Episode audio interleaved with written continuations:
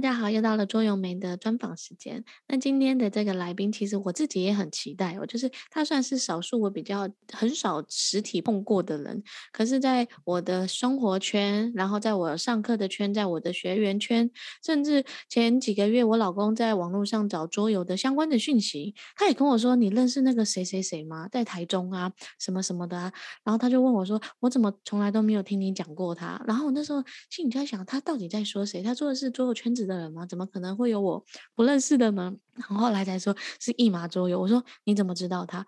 他说因为我去 YouTube 看他的影片啊。哦，我觉得他的影片介绍真的非常的好。他他还推荐我，他说你应该去看看他的教学影片。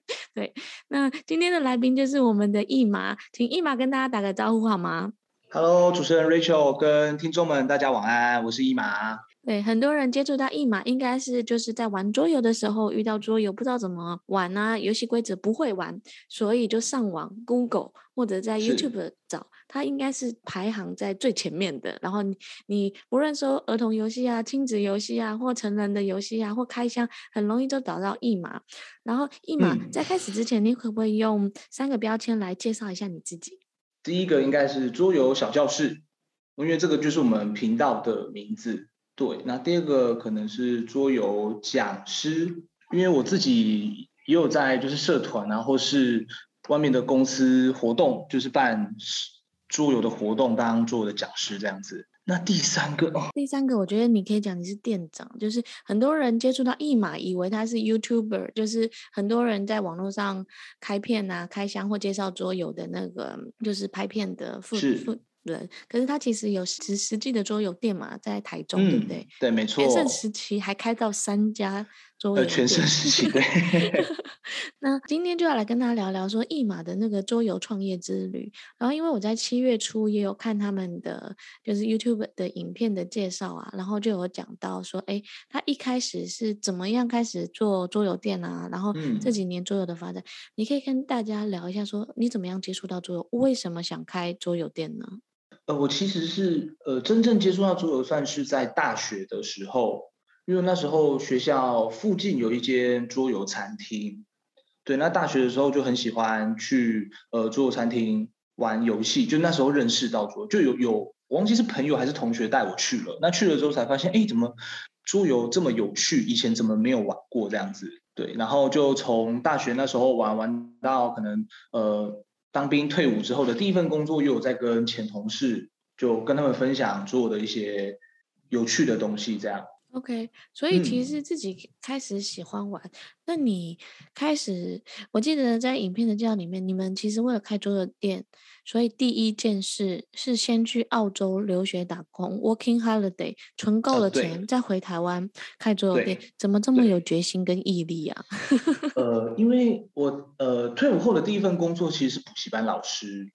对，那其实我从高中那时候就希望未来可以从事这方面相关的工作，就很想要当补教老师，因为就觉得哇，补教老师。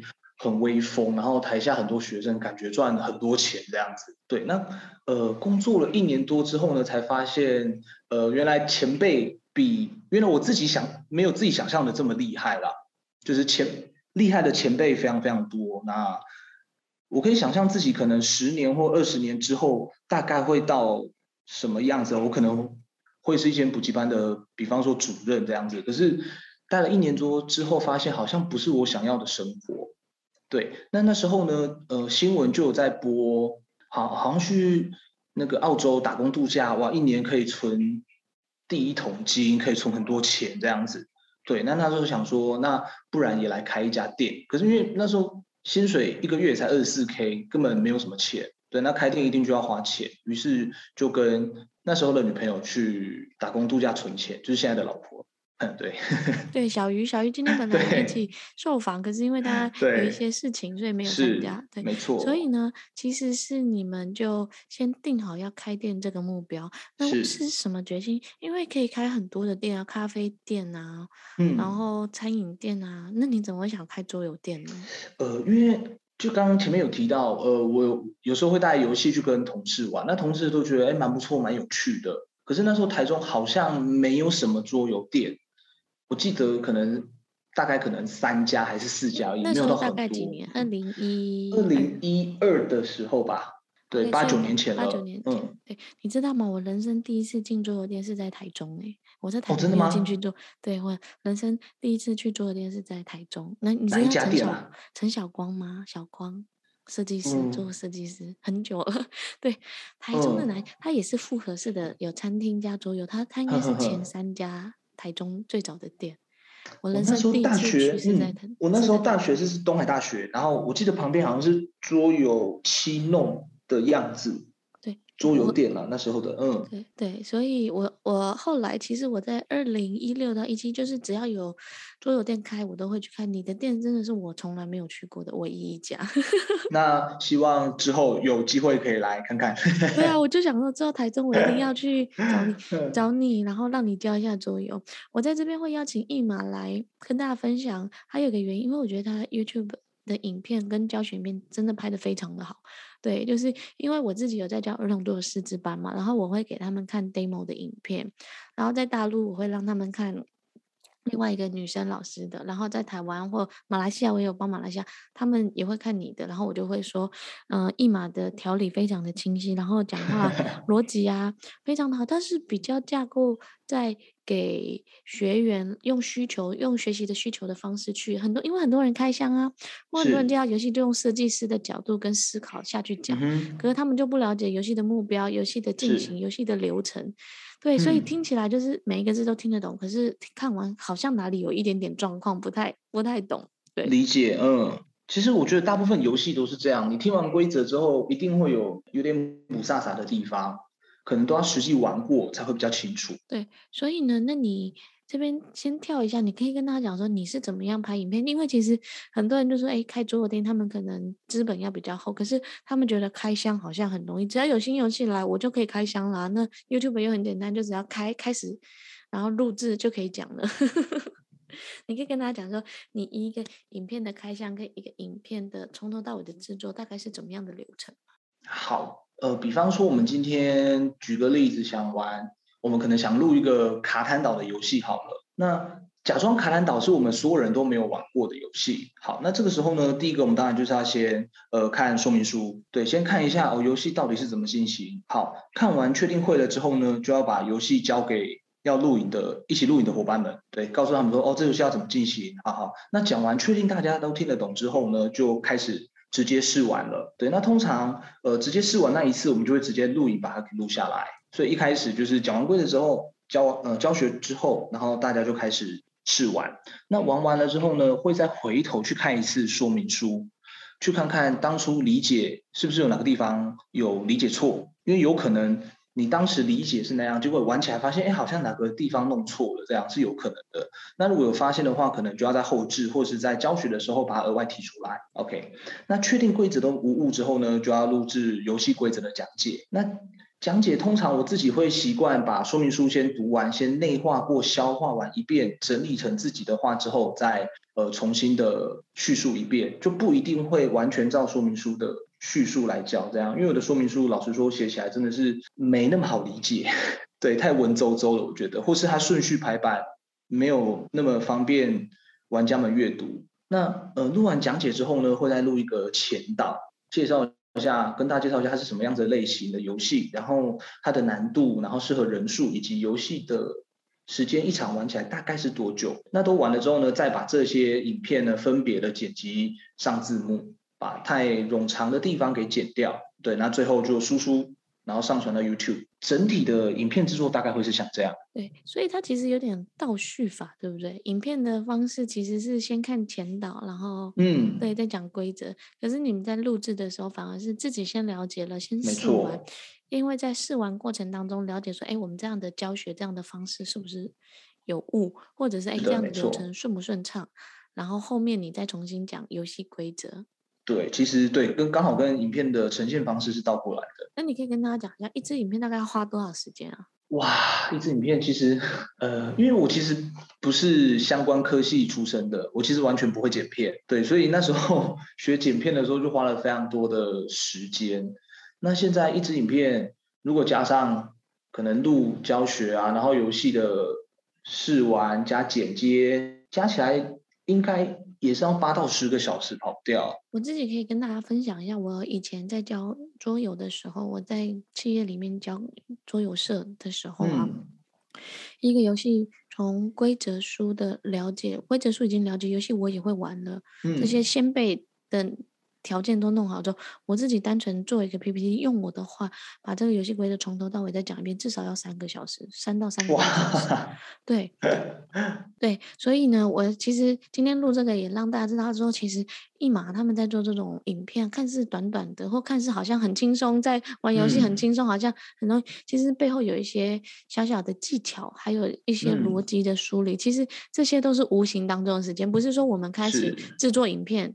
这个时间才开始，你在 想游戏规则，可能要教这游戏，你可能前几天或前一两个礼拜就会构思跟策划说，哎、我中间可能要怎么教，会有什么情境啊，什么背景可以把这个梗放到里面做互动。嗯，对，对啊，所以他刚刚讲的就是一个影片的制作，然后他现在已经比较熟悉，比较上手，可能花八到十个小时来制作，然后还有录制嘛这些时间。嗯，没错，是的，然后。你可以说你们店啊，你可以讲一下你们这几年的历程，什么时候开店呢？然后什么时候开始做呃 YouTube 大概的时间？然后对，今年还有一些新的计划吗？我们开的第一家店应该是从澳洲回来的时候，在二零一三年的时候开的第一家，在台中，就是我们丰州有台中店这样。对，然后呃开了一年多，就是呃我觉得运气还蛮不错的，然后。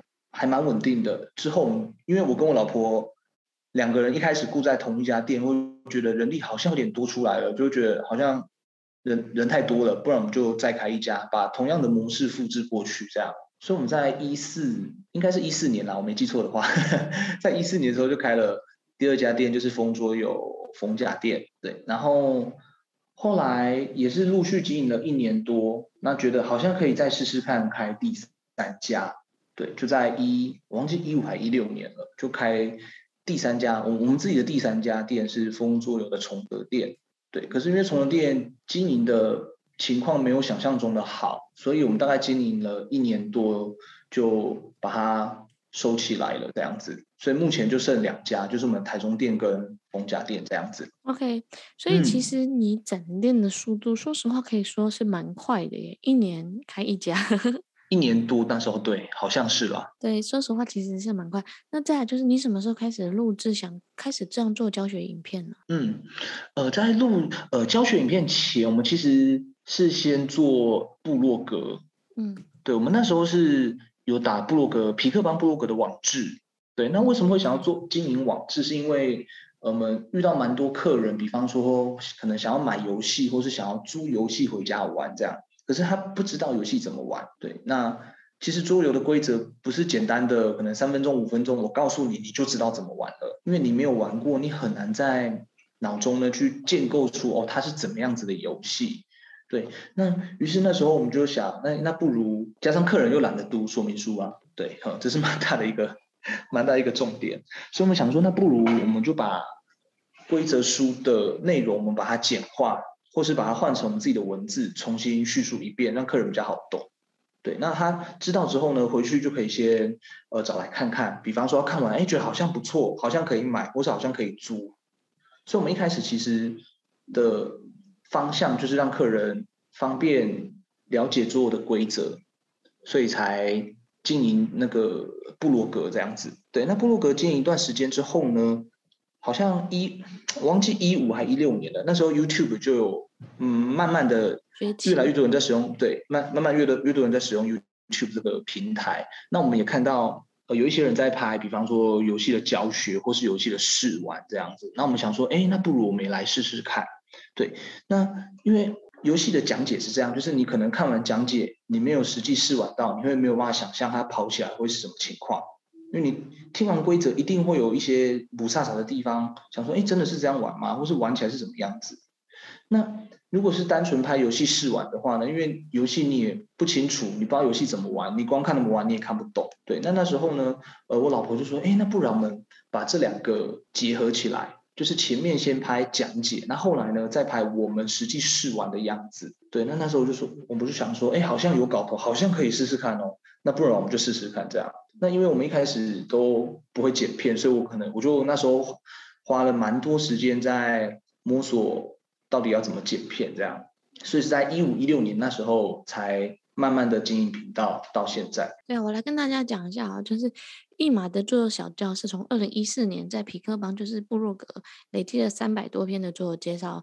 浏览率超过一百八十四万哦，然后从二零一七年的时候创办的那个 YouTube 的频道，通过影片来完整教学桌游，还有实际玩的状况，然后到现在已经上传了三百二十部影片哦，然后累计观看次数其实有 四百四百四十一万，我觉得 就是这些数字可以看到这些年他们的累积哦，还有就是持续。请大家可能一个游戏看不懂，再来一次。或有些经典的游戏，可能哎当初玩很开心，然后现在要玩又忘记，又会再重新看。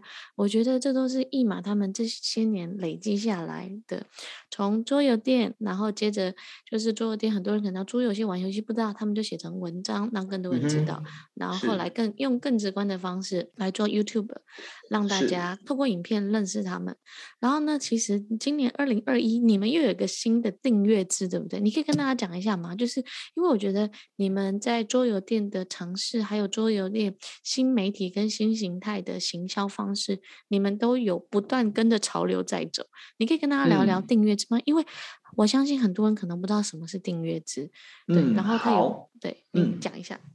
好，呃，其实在，在呃今年年初的时候，我们就有朝这个方向去前进。因为老实说，经营店面跟之前二呃一五年、一六年那时候比，真的呃营收上来说，或是来电数的人数上来说，已已经没有之前那么多了。我不晓得，可能是经营桌的人变多了，或是整个大环境的影响。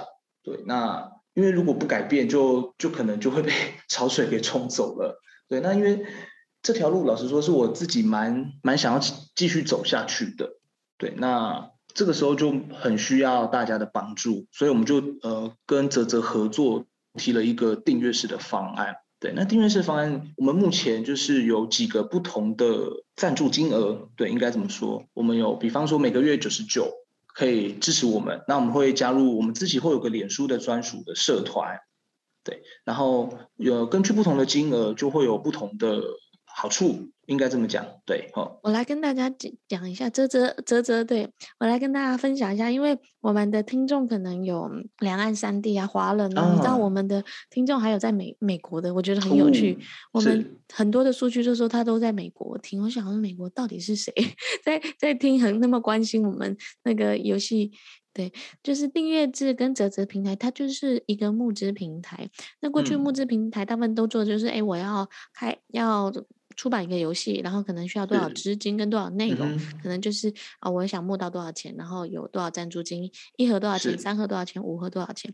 那这一次一码他们比较特别的是什么呢？他们是透过每个月来支持他们，支持他们做产出啊，支持他们教学游戏啊，支持他们，然后来做游戏规则的直播啊，还有就是他们每一次赞助超过多少人就会抽桌游，就是直接赞助。对，我刚忘记说。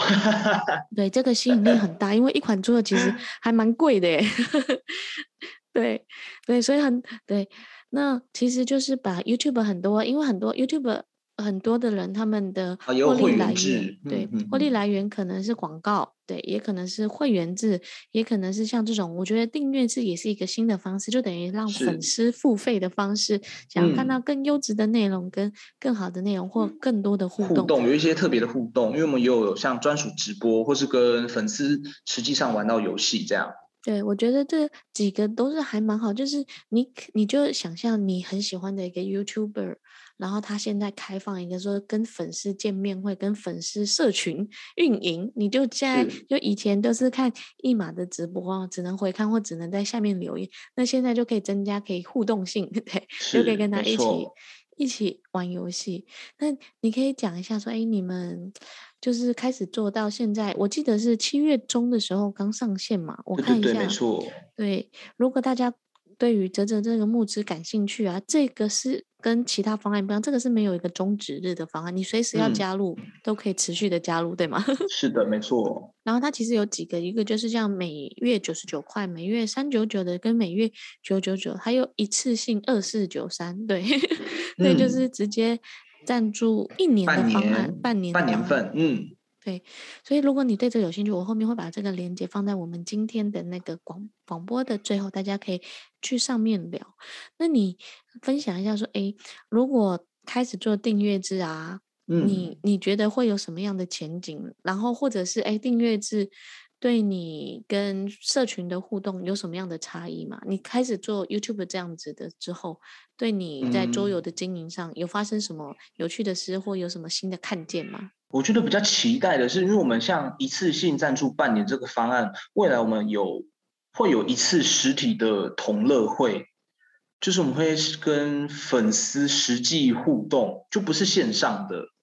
因为虽然说有一些方案就是会跟我们线上玩桌游，可是这个半年份这个又比较特别，就是我们半年内会举办一次桌游同乐会，比方说我们可能约在台北的某一家桌游店。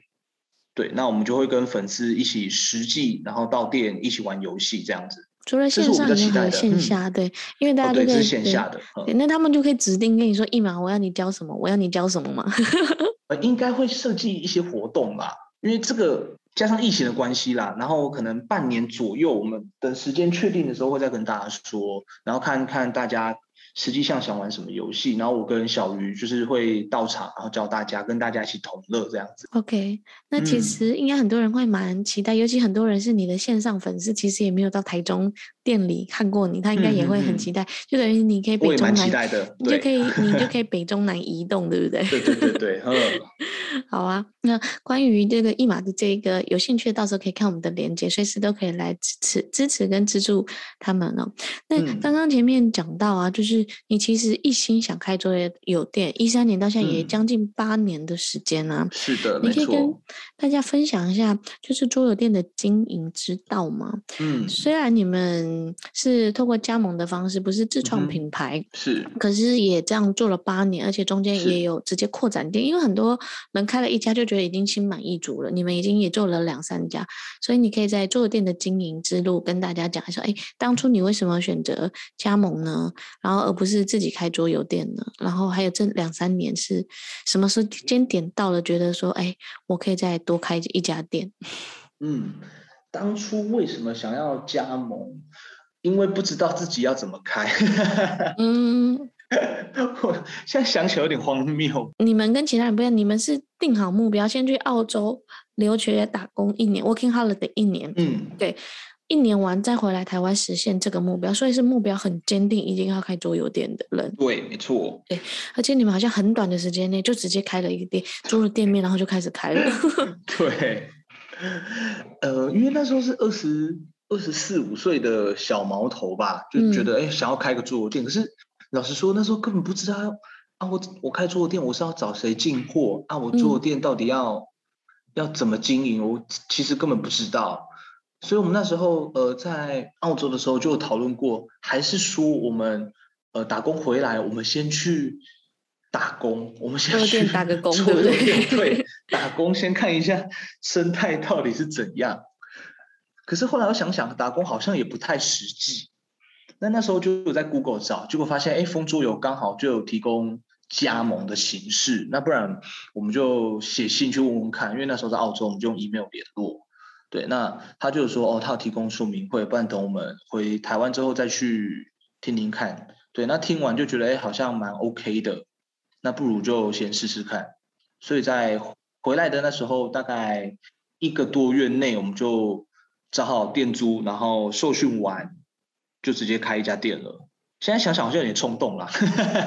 对，可是如果没有冲动，就没有后续的这些 延伸。对还有一个就是你们钱已经存到，而且花了一年多的时间跟做准备。那你怎么当下没有想说哈，在国外 working holiday 也还不错，收入也还可以啊？怎么还会想回来呢？然后第二个是因为你跟你太太两个都是年轻创业，而且工作经验也比较少，家人没有说什么。因为哎，租一家店也要花不少钱呢。对，嗯。那时候没有想要留在澳洲，就现在想想有点后悔。不会，我还是很喜欢台湾的，嗯、我觉得台湾很棒，所以就是一定会留在台湾嘛。然后家人，对家人，其实家人一方面也是担心，因为那时候桌游根本就非常非常的小众，大部分的第一印象可能会停留在可能像大富翁，或甚至是像网咖这样子，尤其很多亲戚，他会觉得说，哎、欸，啊，你开迄博缴不好，你开迄弄电脑也不好，对，他们不知道什么是桌游。其实我觉得到二零二一年，今年也是这个样子，只是知道人可能变多了，可是很多可能像长辈他们还是不知道什么是桌游。我觉得在台湾它还是一个小众的市场，对，所以呃，非常的需要要大家同业去推广，因为桌游其实很棒，它。是不插电的游戏，尤其现在科技越来越发达，几乎大家都有智慧型手机，大家都是低头族了。可是桌游反而可以拉近人跟人的距离，因为他一定要坐在一张桌子上一起玩。对，你刚刚讲的就是，其实桌游还是蛮吸引你的，你还是想，这应该是你的就是。设定的一个小目标跟小愿望，我想我还是要把它达成，所以回来就很快的找了加盟的方式，嗯、然后租了店面，然后就开始上线，就是直接面对市场了。那你们可以，你可以讲一下吗？哎，桌游店盈利大概有哪几种方式？因为其实这几年还蛮多年轻人创业，然后就开桌游店。我在台北其实是看到，常常在新的就哎，这里有一家桌游店，哎，这里有一家。台北桌游店真的是多到爆炸。对，我 现在都搞不清楚，然后每次要去之前或一段时间。没去都要先 Google 一下，看他还在不在。对，你可以跟他讲桌游店大概盈利模式大概有哪些。我觉得现在在讲这个桌游店的经营，还有因为这两年因为有疫情的关系，所以可能大家对桌游店的热潮会减退。可是我觉得一段时间之后，可能又有一波新的人又会出来。那我觉得桌游店的盈利模式，你可以跟大家分享，大概有哪几点？呃，像台湾桌游的跟桌相关的，应该有几种不同的模式。像呃，我们自己工作是属于呃游戏的专卖店，对，那也会有像游戏餐厅，就算是复合式的，它本身是餐厅，然后会提供桌游，然后也有像比较偏轻食的，它可能是可能咖啡馆啊或茶馆，也是有提供桌游这样子。对，那像我们自己专卖店的话，主要就。分成几种，第一个就是呃卖游戏，我们提供游戏的贩售。那第二个呢是在租借的方面，我们有提供租游戏，就像呃你可能会租 DVD 一样，可以把游戏租回家玩。对，然后第三个就是现场玩。对，我们的呃盈利方式大概会是这三个面向这样子。对，可是应该是现场玩的钱费用会是主要的收入的来源，嗯、对不对？呃，主要的收入来源贩售，呃，贩售跟现场玩算占比较大的部分。对，不过因为现在呃线上越来越越发达了，就是很多人可能都会透过网购的方式啊，不一定会到实体店。那除此之外，我记得啊，你们好像还为了经营桌游店，还还去学校啊机构开始做教学，嗯、对不对？做延伸服务。哦、对，对，我们有在学校，我们目前在六七所的学校担任桌游社的社团指导老师，然后也有去呃公家机关啊去办桌游的体验活动，然后去学校帮老师上呃老师的教师研习这样子。所以这都是桌游延伸的，从店内延伸到店外的服务，对吗？呃，算是，因为其实老实说，礼拜一到礼拜五，平日的时候上班的上班，上课的上课，会到店内的，老实说人真的不多，所以我们可能在平日的时候就要多去找不同的方向来开源.才有办法增加收入这样子。所以其实做店就是靠店的贩卖游戏啊，或者是。来店的客人的周转率为核心，第二个部分就是其实靠到外做一些推广活动嘛。你可以跟大家讲一下嘛？就是你们怎么样开始的？就是跟店家或者是在校园里面进行一些教育的推动。因为近几年其实桌游教育还蛮流行跟蛮红的，可是大部分好像都是讲师去做，桌游店家去做这样的服务也有，可是好像切入点会不太不太一样，对不对？那时候。第一个社团，因为我们我们的店在中明高中的旁边而已。那那时候呢，就有学生到我们店里玩，他是高中生，对，那玩的时候他非常的喜欢，他觉得哦，做的真的很棒。那因为他蛮常来玩的，所以私底下就会聊天。那我就问他说，哎，那你学校有没有桌游社？他就说没有。我说那你要不要创一个看看？对，然后他想一想说，哎，好像不错。那他就召集了几个比较有热忱的同学，然后他们就创了一个桌游社，然后就请我们去当讲师，带他们玩游戏。对，那高中经营一年之后呢，后来因为他们有高中部跟国中，嗯，对，那学校的老师听着就觉得，哎，做的是蛮不错的，那不然国中也来开一个，然后他就问我们能不能就是国中也去上课。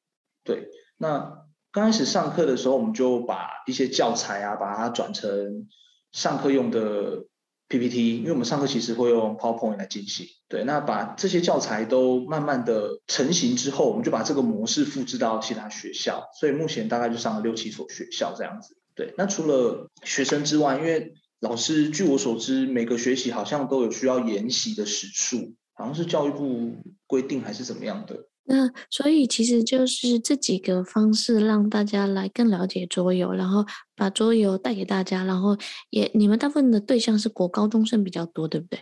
我们国小、国中、高中都有。国小、国中、高中都有。OK，那在店店店家呢？呢是成人比较多，还是大学生比较多，还是亲子也蛮多的？像我们逢甲这边是因为就在逢甲大学旁边，所以蛮多大学生的。那台中店的话，就是上班族跟亲子家庭都会有。哦，所以其实受众还蛮还蛮还蛮广泛的，对吧？嗯，是的。对，然后那我想问一下啊，就是桌游店的经营啊，你觉得很多人都说，哎，桌游店好像有资金的，然后我也会玩游戏。那如果要开一个桌游店，我应该要具备什么样的能力呢？是要玩多少游戏啊？嗯，还是会行销，还是会什么东西？要开一家桌游店，我的建议就是不要开。对，你可以再把这句话很重要，推荐年轻人，你会鼓励他们来开桌游店吗？完全完全不。建议，为什么呢？如果他是抱持着哎，好像可以赚一点钱的话，那我是真的建议千千万万不要开桌店，开桌店绝对是会赔钱的。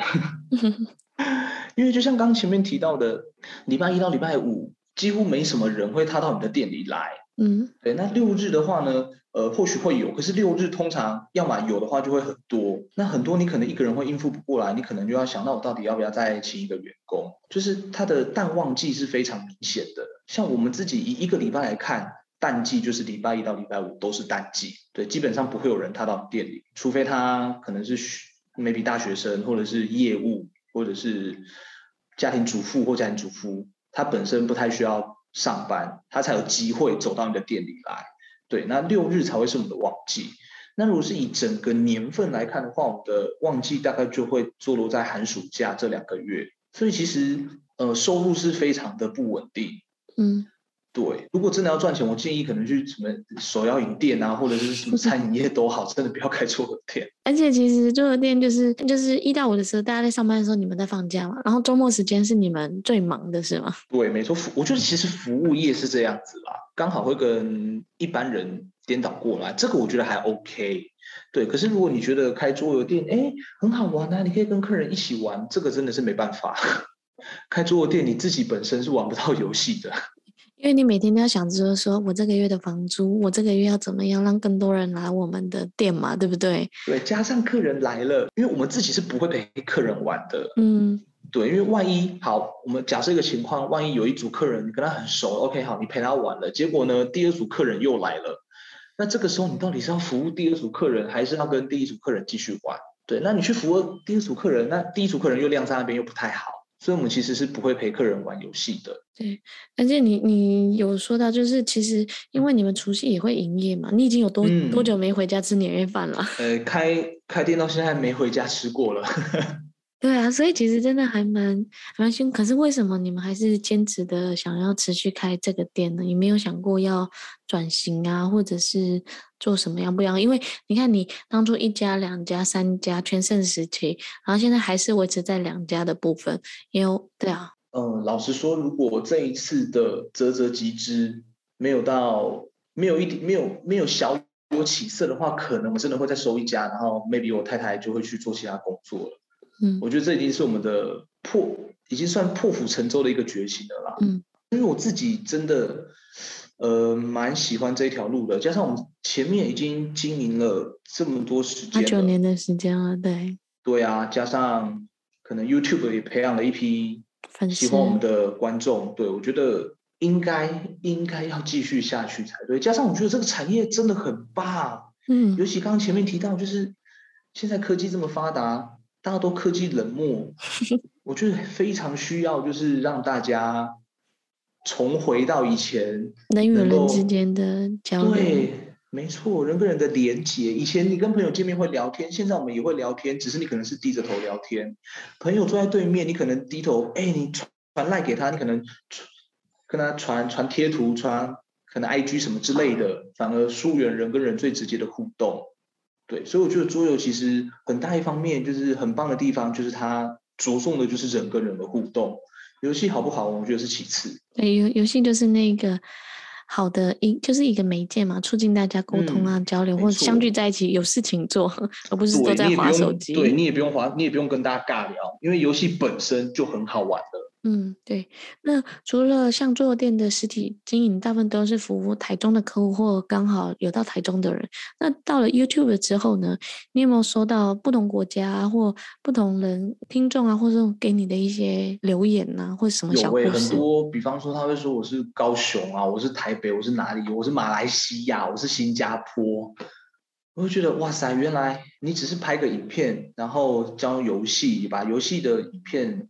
试玩的样子给大家看，会得到这么蛮多人的回馈回响的，这这方面是倒是没有想到的。我印象蛮深的是，好像有一个老师，嗯，然后他说他是，呃，好像过动儿还是什么注意力不集中的，不，他他打了一个专有名词我看不懂，对，他打了很长一段话，他说哦。非常感谢我们的影片，然后呃，让他们了解桌游很棒啊，可以带孩子们来进行这些游戏等等等的。对，从其实从以前我都没有想过，原来我的影片也可以帮助到大家这样子。对啊，所以我觉得其实从线下到线上，其实服务的客户跟群众变多。就像我刚刚跟你讲，我开始做这个广播节目，我就想说，哎，中港台可能华人比较多，而在美国也有人回留言给我，或者是哎，平常我社交圈、生活圈接触不到的人，他们也会透过转发或搜寻，无意当中的搜寻，就发哦，原来还有这一个。所以呢，我觉得 YouTube 这条路你可以更好的持续去经营，对。然后，对，第二个就是因为订阅制啊，我非常鼓励大家可以。来支持一下订阅制，因为如果你是常常需要看桌游影片啊、桌游教学啊，或者是对这个了解，你就把它当做是跟去线下桌游店一样，反正我一个小时也是这么多钱，等于把这个小时的费用转换到线上来，对不对？然后又有一群新的朋友，然后又有一码可以来教桌游，那你其实在线上人际社群的互动遗留转到线上来，其实大家有共同的嗜好，说不定你也可以创建网络世界虚拟的新朋友。嗯，其实，在玩，因为我们前几次直播的时候，就跟赞助我们的这这些干爹妈们呵呵 一起玩游戏。对，那玩游戏的时候会开语音，那时候你就听到，哇塞，原来这个人的声音是这个样子，那个人的声音是那个样子。因为一直以来都是呃我们在对大家，可能大家很认识我们，可是我其实认识你，我只是认识你这个账号，我其实不清楚你到底长什么样子，你的声音到底是怎么样。对，因为他在玩游戏的时候，我们开了语音，我就觉得哇，好特别哦！原来，原来这个 ID 的声音是这个样子，那 ID 的声音是这样，就蛮有趣的。对，就以前是单向的，现在改成双向的互动，对对对，没错。所以我其实很期待未来可以跟呃观众们实际玩桌游，就可以看到这个人哦，原来原来这个人是长这样，原来这个人是长那样。对啊。然后，所以那后面啊，我想，我想问你啊，就是因为你们两个是夫妻共同经营啊，那这样压力会不会也蛮大的？因为生活在一起，工作在一起，然后压力也在一起。压力大肯定是会的啊，生活处处都充满了压力。对，那你们共同经营这几年的心得，对你来讲是什么呢？呃，我觉得就是沟通诶，因为我们上班在一起，回到家也是在一起，那。呃，一开始可能会为了工作上的某些事情会有磨合，比方说他觉得应该怎么样，我觉得哎这样才对，他觉得那样才对。那生活还是要继续往前走嘛，所以我们一定要呃沟通出一个合理的方式，因为呃工作是工作，然后生活是生活，所以我觉得沟通非呃沟通非常的重要，呃非常的重要。可能过程中或许会有一些争吵，可是最后就是一定会找出两个平衡的点。所以我不会觉得跟呃跟另外一半一起工作创业，对，我觉得这方面反而很棒。嗯，他因为他很能知道哦，你你讲的这个点，因为他可以体会。虽然说我们可能现在两个人一人顾一家，可是你在讲某些事情的时候，他他知道你在讲什么，他不会因为可能我你跟他不一样的工作，他在讲的时候，他其实没办法理解。因为他完全可以想象出那个情况是怎么样，他可能会给你一些分析，或者是给你一些跟你一起跟你一起不爽那个客人。对，就像你们就像两个店的店长，然后在沟通跟聊天，对不对？没错，没错。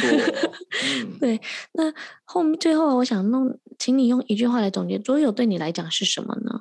啊，最哇，桌游对我来讲是什么？我觉得就是生活，哎，对我来说就是生活。那你现在还有很还有很蛮长的时间会玩游戏吗？还是大部分都在做影片？哎，做影片做腻了就会去玩游戏，就会放空玩游，认真的玩游戏的。对，会会认真玩游戏，因为现在呃，BGA 就它是一个桌游的网站，可是它很多免费的游戏可以玩。对，呃，你不用花一毛钱，你也可以在上面玩很多桌游。所以可能剪片剪累了，可能我老婆在追剧，我可能就去 BGA 上玩个游戏这样。嗯，好，那你可以跟大家介绍一款你自己很喜欢的游戏吗？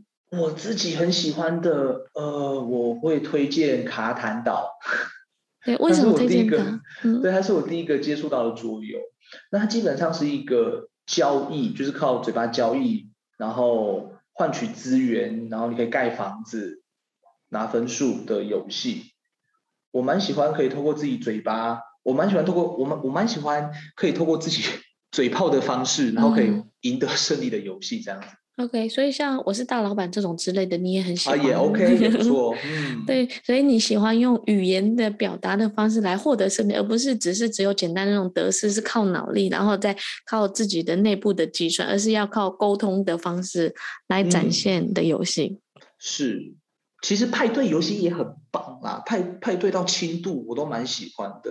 对，那你可以讲一下桌游店呢？你们最常教的五款游戏大概是什么呢？好。通常一组客人走进来，比方说四个人好了，好，我会先推荐第一款就是诺亚方舟。对，虽然说这个是小孩子的游戏，可是因为大部分人可能没玩过桌游，所以他们一进来，其实我会先问他们没玩过什么游戏啦。如果都没玩过，第一个会先推这一个。那推这个的好处，第一个就是先透过介绍规则的时候，先理解一下这组客人他们的接受程度到哪边。嗯。对，我真的有遇过，就是我讲诺亚方舟，他给我摆出一个问号，他他说他听不太懂。不懂。对，OK，好，所以第一个我可能会先透过这个游戏来判断一下这个客人的程度到哪里。那玩完之后呢，就会问他们，你们想玩简单一点还是再难一点？OK，好，那通常不管客人怎么回答，我已经有我自己准备好的游戏了，不管他回答什么，我一定会推这个这样。对，那如果程度是比较。呃，中等 OK 的，我可能会推推倒体机，嗯，对，因为它有一点点小小心机，嗯，那游戏过程中你就呃要移动自己的守护神，保护你的图腾，不要让他们被踢走这样子。那如果这组客人算比较聪明一点，我可能就会推璀璨宝石，因为它算是可能家庭偏轻度策略，需要比较动脑一点哦，因为加上它规则讲解，因为这游戏特别的是，就是我讲完规则你。很难想象它玩起来会是什么样子。可是十个十呃十组客人里面有九组讲完，他们玩完之后，他们都非常的喜欢，而且上手也比较快，对。对，老实说，他很棒，这游戏设计的很棒。然后加上客人玩完之后，他可以在玩的玩到一半的时候才发现，哦，原来这个可以减免，哦，原来减免中这么棒，嗯、那我应该多买一点这个卡片。嗯、他们会在游戏过程中去呃触发。没有想象到的部分，我觉得这是很多桌游可以带给我们呃经验的地方。就是你听完规则，你可能脑袋想象的出哦，它是怎样子的游戏，可是你玩到一半才发现，哦哦，哇塞，这个点设计的好棒，哦，原来是怎么样，应该怎么走哪个流派会比较好。它就是桌游的那个游戏规则的丰富丰富程度，对，丰富的程度。你以为吃起来只是这样，不是哦。你玩一次、第二次、第三次，哎，策略又有些不一样。对，感觉会不一样，没错，没错。对，所以呢，那接下来呢，他还会推荐什么呢？呃，我想想哦，玩到我身旁。好，我想一下，如果还 OK 的话，嗯，我可能会推荐卡坦岛。哎，如果这组客人就是还不。还不错，而且有时间的话，嗯、我可能就会推卡坦岛。就是我，嗯，我自己蛮喜欢的。对，你刚刚一开始说诺亚方舟，这个真的有跌破我眼镜，我没有想到会推荐诺亚方舟。可是我觉得这也蛮好，因为很多人对桌游的游戏规则能接收的程度，或者是我们在做店见面的时候，只是用嘴巴讲，所以讲述的没有直观的影片啊、视频啊，或者是道具，有些人理解程度真的会比较弱一点。用这个来测试，我真的觉得蛮好的。然后第二个是我非常喜欢推导奇迹这个游戏，我非常非常的爱，嗯、所以因为它有一点点小心机，然后。对，它游戏规则的教学也挺简单的，对，蛮简单的。对，然后一讲就会上手。然后有些时候他们在玩这种游戏，你就知道说，嗯、哦，他们喜欢这种角色啊、扮演啊，嗯、或者是有点是就是瞬间可以带动现场气氛的一一款游戏。那推导奇迹，我自己就把它归纳在我的经典，就是一定会介绍给别人。可是近几年其实推荐的人非常非常的少，嗯、真的。嗯，我我不晓得，可能是。厂商他没有在出人吗？哎，应该是有，可是可是可能就是现在桌游出的太多了，所以大家会忽略。嗯、我自己就是去年回台湾的时候，我还有跟我们几个老师，就是从每个人写自己推荐的十款到三十款，后来发现经典就是经典。对啊、嗯，他不会，对，他真的不会因为时间的推移，或者是哎又有一一个什么新的游戏，所以我前几年会比较刻意。在追新的游戏，跟新的游戏机制，嗯、跟创新的点子或创新的主题。可是这几年我就会放松一点，跟放淡一点，因为心你一直会不断的追星，可能是一种兴趣跟嗜好。可是我在教学上，或在那个。自己的喜好上其实就有一些，就是觉得啊，他们还是最经典跟最好玩。然后可能我会留百分之七十的时间在推荐给别人游戏的时候，会用经典的或用我自己很喜欢的游戏来跟别人推荐。留百分之三十可能就跟他们，哎，最近有什么新的游戏或新的内容？那主要也是服务我自己，就是哦，有什么游戏新的创新，或哪一个设计师他以前出了哪些游戏，哎，现在又有什么？新的游戏啊，或改版啊，或者是扩扩扩充之类的。对，那最后我想问你啊，其实这两年因为有疫情的关系嘛，其实对发展上有一些影响。那二零二一最重要的重点其实就是这个订阅制嘛，对吗？呃，对我自己来说，我们团队来说是这样子。对，那你可以跟大家讲一下，呃、最后就是跟大家呼吁一下，二零二一就是你们这个订阅制适合哪些人来订阅呢？嗯。呃，适合哪些？我觉得其实都可以耶，没有分，没有分。呃，当然是要有一点点闲钱啦，不要你已经在打工，就是过得蛮拮据，然后还要挤出钱来赞助我们这样。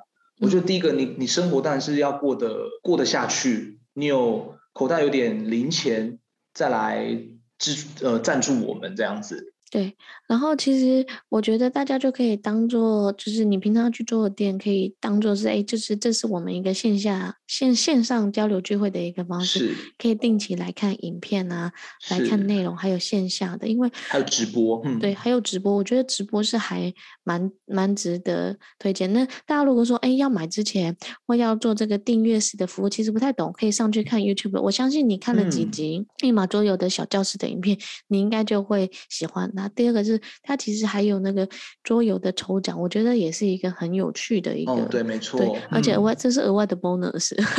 哦，对，这是额外的。